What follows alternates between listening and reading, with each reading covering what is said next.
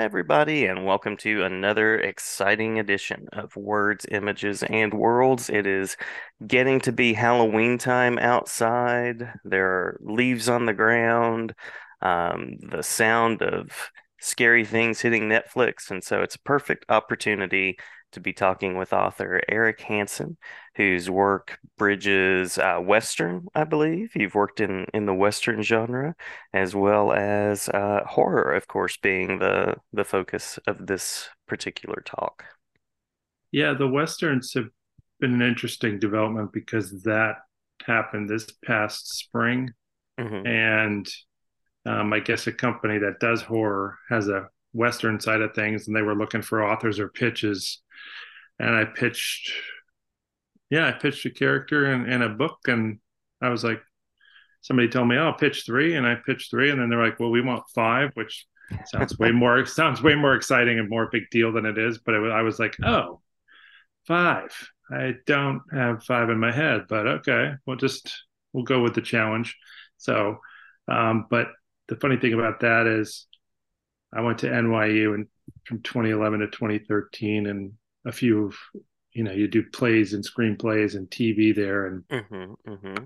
my first two or three works were western so everybody was like oh he's gonna be this western screenwriter which the only thing funny about that journey and getting this little modest it's called yeah modest book deal is that I've used the character that I started at NYU. So it's oh. I, I, I never had plans. I never um, but it was a weird thing. I had a screenplay at NYU, and then I had a play um, using that character again. And that was like in 2016, 2017. I just thought, oh, that was fun. And it's mm-hmm. just, mm-hmm. I was like, what I'm going to pitch. And people responded to the character. And I just kind of framed how can I, how can I find a world and kind of tell a few stories about them. So that's where we're at. I just finished book one and two are out, and then I'm in the final stages of finishing the draft for book three. So ah, I love it. Well, and I love the the full circle nature of that too. When you get to revisit a character that's uh, either been there from from the early years or uh, from when you're developing as a writer. So that's a very cool story. And you've also written, I believe, I was kind of checking your Amazon role. Um, so you have microfiction that's out there and present if people are interested in checking that out, as well as uh, some dramatic works. Is that right? Some uh, play style material. That is, that is um, that's completely correct. Um, I have so similar to when you talk about like writers not just in horror, putting out anthologies. The only difference about the theatrical works is they're good publications, but they'd be an anthology mm-hmm. of all different play of all different playwrights. So it might be the best 10 minute plays of 2016, and you have something in there and that that kind of thing. Um, those are usually put out by a good press and a great editor. Now COVID changed that, and they kind of had to pivot. But those were mm-hmm. those were good good ones to get because you could find yourself I'm I'm not like a fame chaser or like so in awe of being in a certain like oh, I need to be in a book with this playwright, but it does look good for you sometimes. Mm-hmm. And um, but yeah, that those those anthologies worked out to be pretty well because Barnes and Noble would stock some of them, and you know, so um, regarding fiction or short fiction, that's kind of another I could sit there and list a couple presses that have my short works, but the interesting thing is it's it could be another thing. It could be a book with 300 writers who wrote a, a hundred right. words, hundred word story. Mm-hmm. I mm-hmm. and you know, Fake Somebodies, which we'll get to. I will be totally frank in terms of the material. Um, about nine of 13 of those, or or eight of 12 of those, were previously published. Mm-hmm and I had some people were like, wait, it's in this anthology and this one. They're going, oh, that anthology is 25 bucks and that one's 17.99 and that one's this. And I just said, it really was, which I would encourage any writer, I don't care what genre, but in this day and age, all it took was me to spend a little time, go on my computer, and I saved things uh-huh. um, to go, do I have the rights back to these things? And I did. And there might have been one or two publishers where I just said, hey, I'm going to use this. Is that cool? And they're like, oh yeah, no problem. You know, we just can you just met can you mention that he you know published here first or in the inside cover just mention that this was previously published by whatever. Um, but yeah, that I like microfic. I like all kinds of fiction. I love short works. Mm-hmm. I, I, do, but I, I know there's a big variety of it. But you know, Fake Somebodies not to just merge immediately into that was just really a response to could I put together my own book? Do I have enough? Mm-hmm. And it, I felt like it was enough. And then, like I said, I threw in about three to four originals or newer ones that hadn't been published. I'm not even going to say never been published yet because I don't know if they would have been. But um, yeah, toss those in there, and that's kind of where it's gone. Yeah, yeah. Well, and I love the the short story form. I know, uh, of course, I wasn't alive when this was going on, but I know that there was kind of a short fiction heyday when writers like Ray Bradbury, Kurt Vonnegut um, could, you know, make a decent living at writing for the Saturday Evening Post. Um, you know, when families would sort of gather around and, and read short stories instead of watching uh, whatever the latest reality TV show is. And so I have a, a, big appreciation for the short story. And I'm also a person who likes to read and read in, in sort of on the go or right before hmm. bed mm. or, or whatever it happens to be. So um, short stories have that nice compact nature where you can actually start something, finish it, and then sort of move on to the next thing. So uh, big appreciator of that that form. Yeah, I agree. And it's a, it's with you, whether you know life schedule or, or, just you know taking advantage of oh the doctor's office or the DMV, and you can just actually flip and read some. Oh, this story is only a page and a half, but you feel like you know if you could connect to it and all that. But it is funny. I don't even want to say about the current market, but I will. There's a writer I know he publishes all the time, and he's had many books out. And I never fixated on the money aspect of it. Maybe, maybe I should start caring more. Um, but but he but he he was he's fascinating to me because there's this perception that he's making all this money from the books, mm-hmm. and and he you know I, we're very candid with one another, and he said, no, I was one five thousand word story I got a big check for, and go figure, depending on the press or whatever it was, but that was a big payout. And he's like, all my books combined, the profits, and it has this perception that I'm big time. And he's like, I just one short story I wrote five years ago. Mm-hmm, mm-hmm. Was, was like that was like the whoa I could I could take my wife or somebody out to dinner like this is amazing like it, and um but you're right I do I do appreciate shorter works and I think if I'm being totally candid and I do like to be candid about my style and the type of writer I am. When I was at NYU, or actually just my my early playwriting career, and then moving on and writing screenplays, whatever, I felt like I was so much better at capturing someone's attention for, let's say, ten pages in a play, mm-hmm, or 3 mm-hmm. three three pages of fiction, even though I wasn't writing a lot of fiction, but the it was when I took these huge swings to be like, oh, this huge full length play that's 155 pages. And I felt like I put, you know, blood, sweat, and tears into it. And, you know, oh, this is going to make me, or mm-hmm. people are going to care so much. And you're just like, those are the ones that live on your computer and everybody rejects. And you're like, wow. But then you just do the one that's eight pages and people are like, wow, that's amazing. Or that's this or this. And you're like, what? Just so. Yeah I, I learned long ago, as much as I appreciate all different forms, that the um, this is the the sad part, which I would like to think writers or any artist could identify with, is the amount of work on it does not dictate, does not translate to, uh, you know, this is going to be my best because I spent 180 hours on this. You mm-hmm. could, there could be one thing you spent four hours on. You're like, I'm pretty good with this, I'm pretty solid, and just send it out in the world. But so that's kind of an interesting balancing act because you could your brain can play tricks on you. Yeah. Like I'm working so hard on this, therefore, like I don't see any errors in this anymore. um, so yeah. Yeah, yeah. Well, you mentioned uh, um, that it's not for the fame that you write, and it's not for the money. So, is it is it the creative impulse? Is it the story that's inside you that just has to come out? or something else? I know I know I should really those first two things. I know I should really care about either one or one or the other. Um, and I don't I don't love to announce that to the to to certain folks. Right, right. Uh, you know what I mean? um no, there's a you know, it happened long ago when I was at I was in college and this is probably when the beast started, if you will. And I, I call it that. I'm not walking around calling myself that, but I just mean I, I call it that in the sense where I was always a pretty good student and was just struggling mentally in like junior year of college. Mm-hmm, mm-hmm. And I was just bombing out.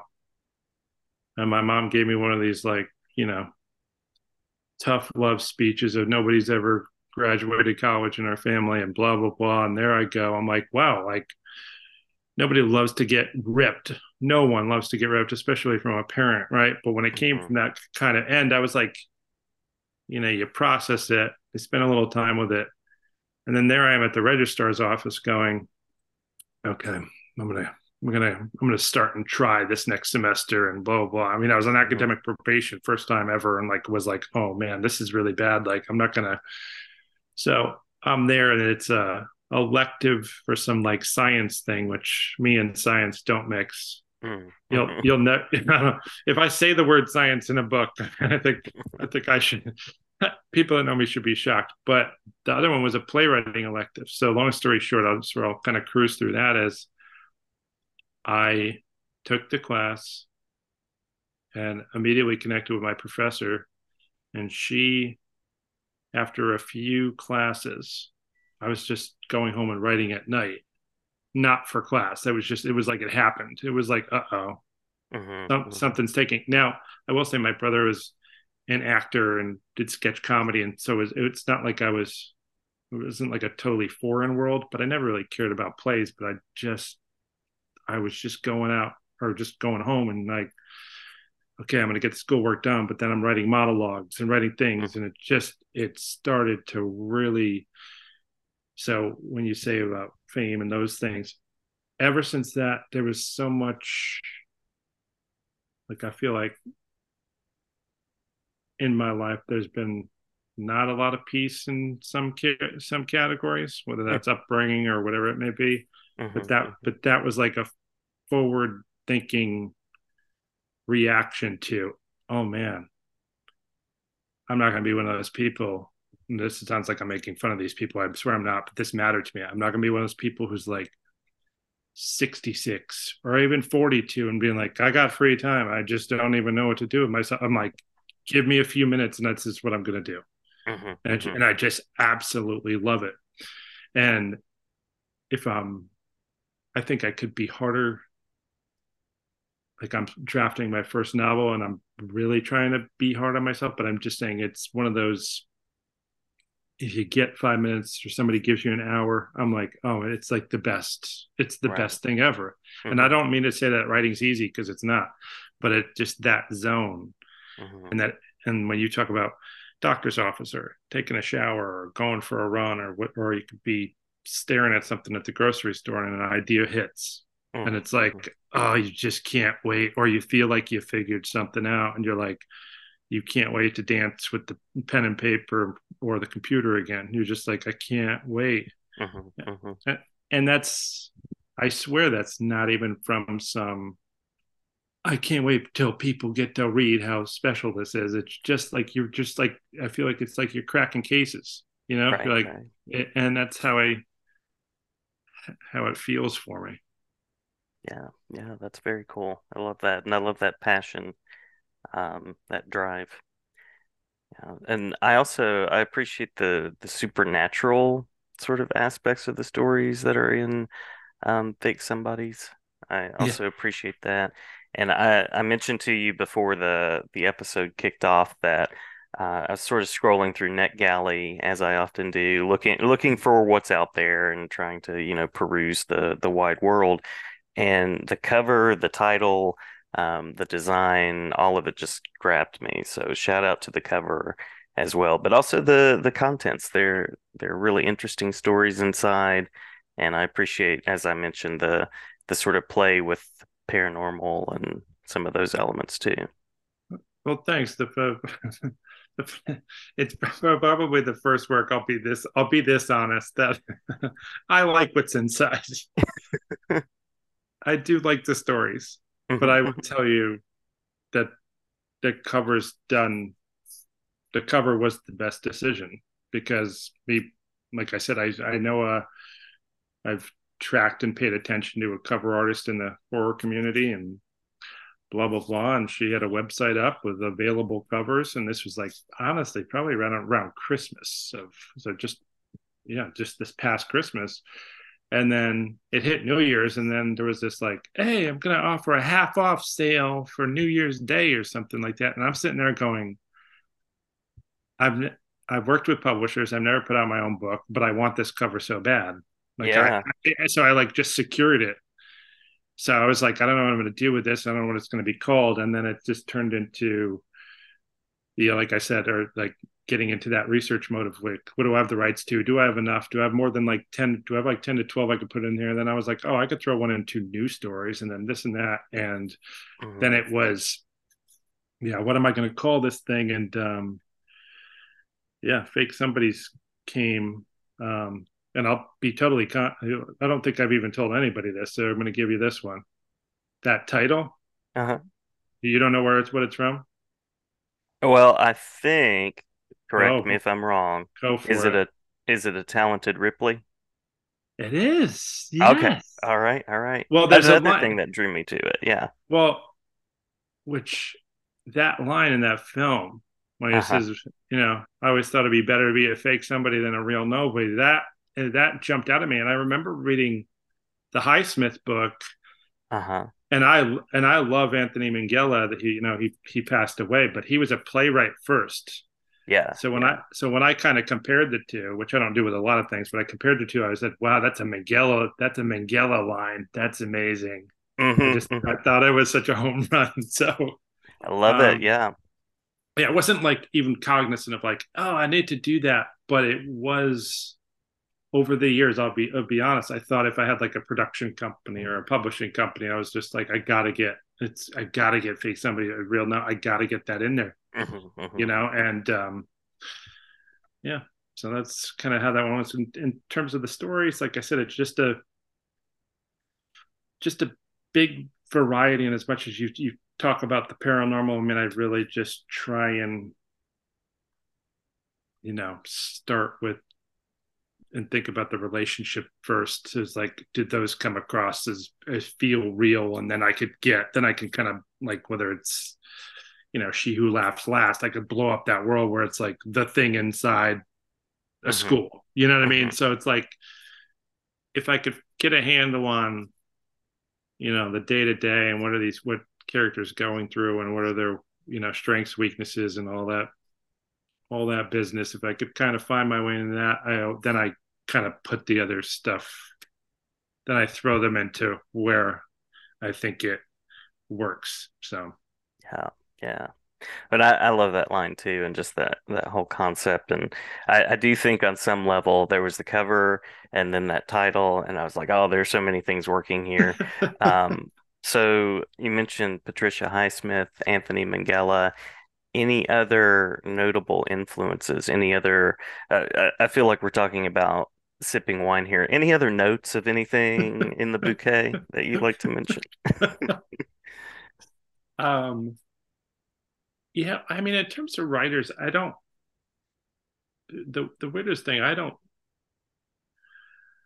Uh, I don't want to get in trouble here, but I I feel like so many people try and and I'm I actually I think I was guilty of this as a playwright when I I first moved to LA after college the day after college I went out there and I was I had these like brash I, I swear I'm gonna get to your point but I had these like brash plays that were felt very much like David Mamet or Neil LaBute where where I was finding my voice and everybody and I think what happened in college and why the woman was like this this could work for you and it wasn't she was so straight up too she says this is going to be a long this is going to be you're playing the long game if you go this route but she says mm-hmm. you've got there's an ear for dialogue and there's this and that which quite frankly, I wasn't getting compliments about anything at the times. To me, I was like, wow, you're complimenting me about the thing that I'm actually going to do in private right now. This is amazing. But um the early plays, I felt like I was not trying to be them, but trying to outdo them. Mm-hmm, mm-hmm. Which is like ironic because I'm like, this is a black box LA theater. Like, who am I kidding? You know, we're we're playing right next to a laundromat and an ice cream shop and a you know cantina below us. Um, so, in terms of, but my influences, my largest influences actually have been fiction, and I'm always so afraid of fiction. But I love like Saul Bellow and like Henderson the Rain King. I think is phenomenal. I love. I'm marveled marveled at like Orwell's talent. Like Animal Farm is huge for me, but I don't. I haven't visited it in a while. Like J.D. Salinger, but not Catcher in the Rye.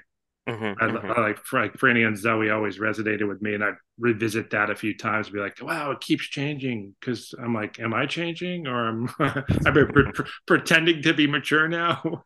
um, and Sylvia Plath was like everything to me. Oh, yeah, yeah. I mean, I so yeah, like, and then you know, there's a couple Hemingways. I mean, Old Man and the Sea, and the material like that. And I did get around to like some Stephen King and things of that nature, but I really wasn't a oh, I'm targeting this genre or I'm you know, all my influences are from this, like Larry McMurtry or there's Western. Mm-hmm. I think he's phenomenal. Um, mm-hmm. Mm-hmm.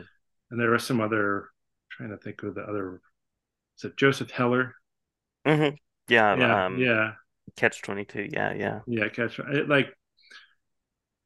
So sometimes you could just read something like I'm not always like, oh man, I wish I could, or like growing up, like from my late teens and when I started to really get into reading, I wasn't like, oh man, I wish I could write like this. I wasn't even thinking in that zone. It was just kind of like a how.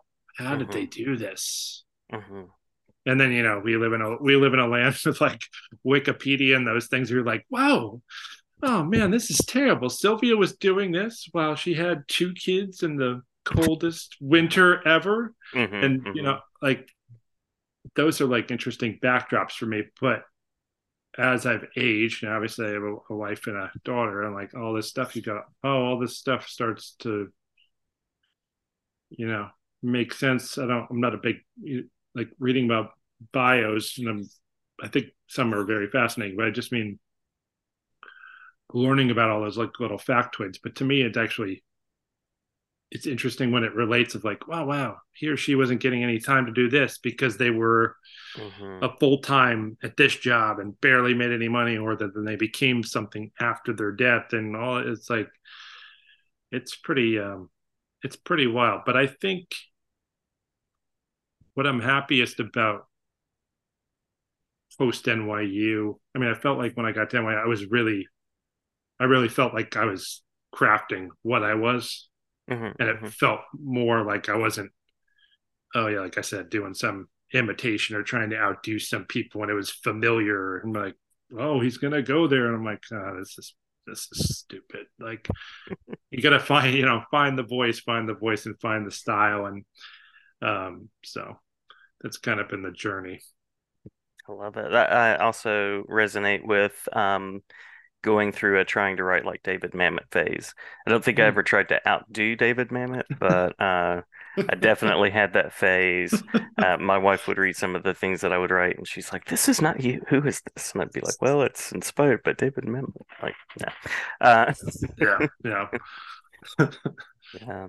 Um, so for listeners out there that are curious about following along with your work, anything else that you want to share about the most recent title being Fake Somebodies Real Nobodies, or uh, in addition to that, anything that you'd like to share about web presences, spaces where people can go to check out the books. I mentioned I went to your Amazon scroll um, and checked out some things, so that's definitely out there as well. But anything that we missed in that regard? Um, I'll be I mean, I don't, I, I, just have a page, but I mean, I'm, my books are on Goodreads. So that's always helpful when people go there because uh, it's all due respect to Amazon, but it seems like a lot of people go to Goodreads instead because like sometimes there'll be a discrepancy between the amount of reviews, which I'm not like, oh man, that has, you know, but it's, it's enormous. The difference is pretty enormous sometimes. Mm-hmm, mm-hmm. You're like, oh, on Amazon, this book's got five, and then you just like, you know, you could be like, somebody will be like, that book has 75 Goodreads ratings, and you're like, what?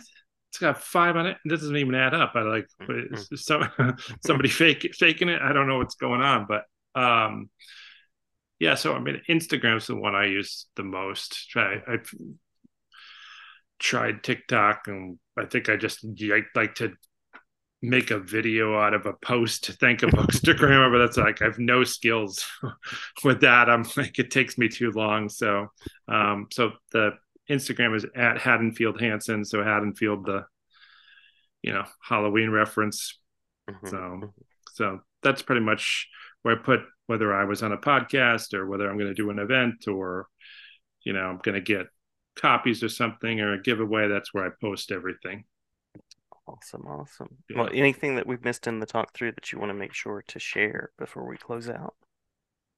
Um, I think no, I think we ran through the the questions by way of conversation, which is always nice. Oh, that's good. Oh, that's, I mean, I'm gonna start rubbing my shoulder, brag now. um, no, I'm kind of like I said, I'm drafting my first novel. Um, other than that, if people like westerns, like I said, that the two books are out already, which you can find on my Amazon scroll. And um, I am in the final stages to release a Mothman related novella.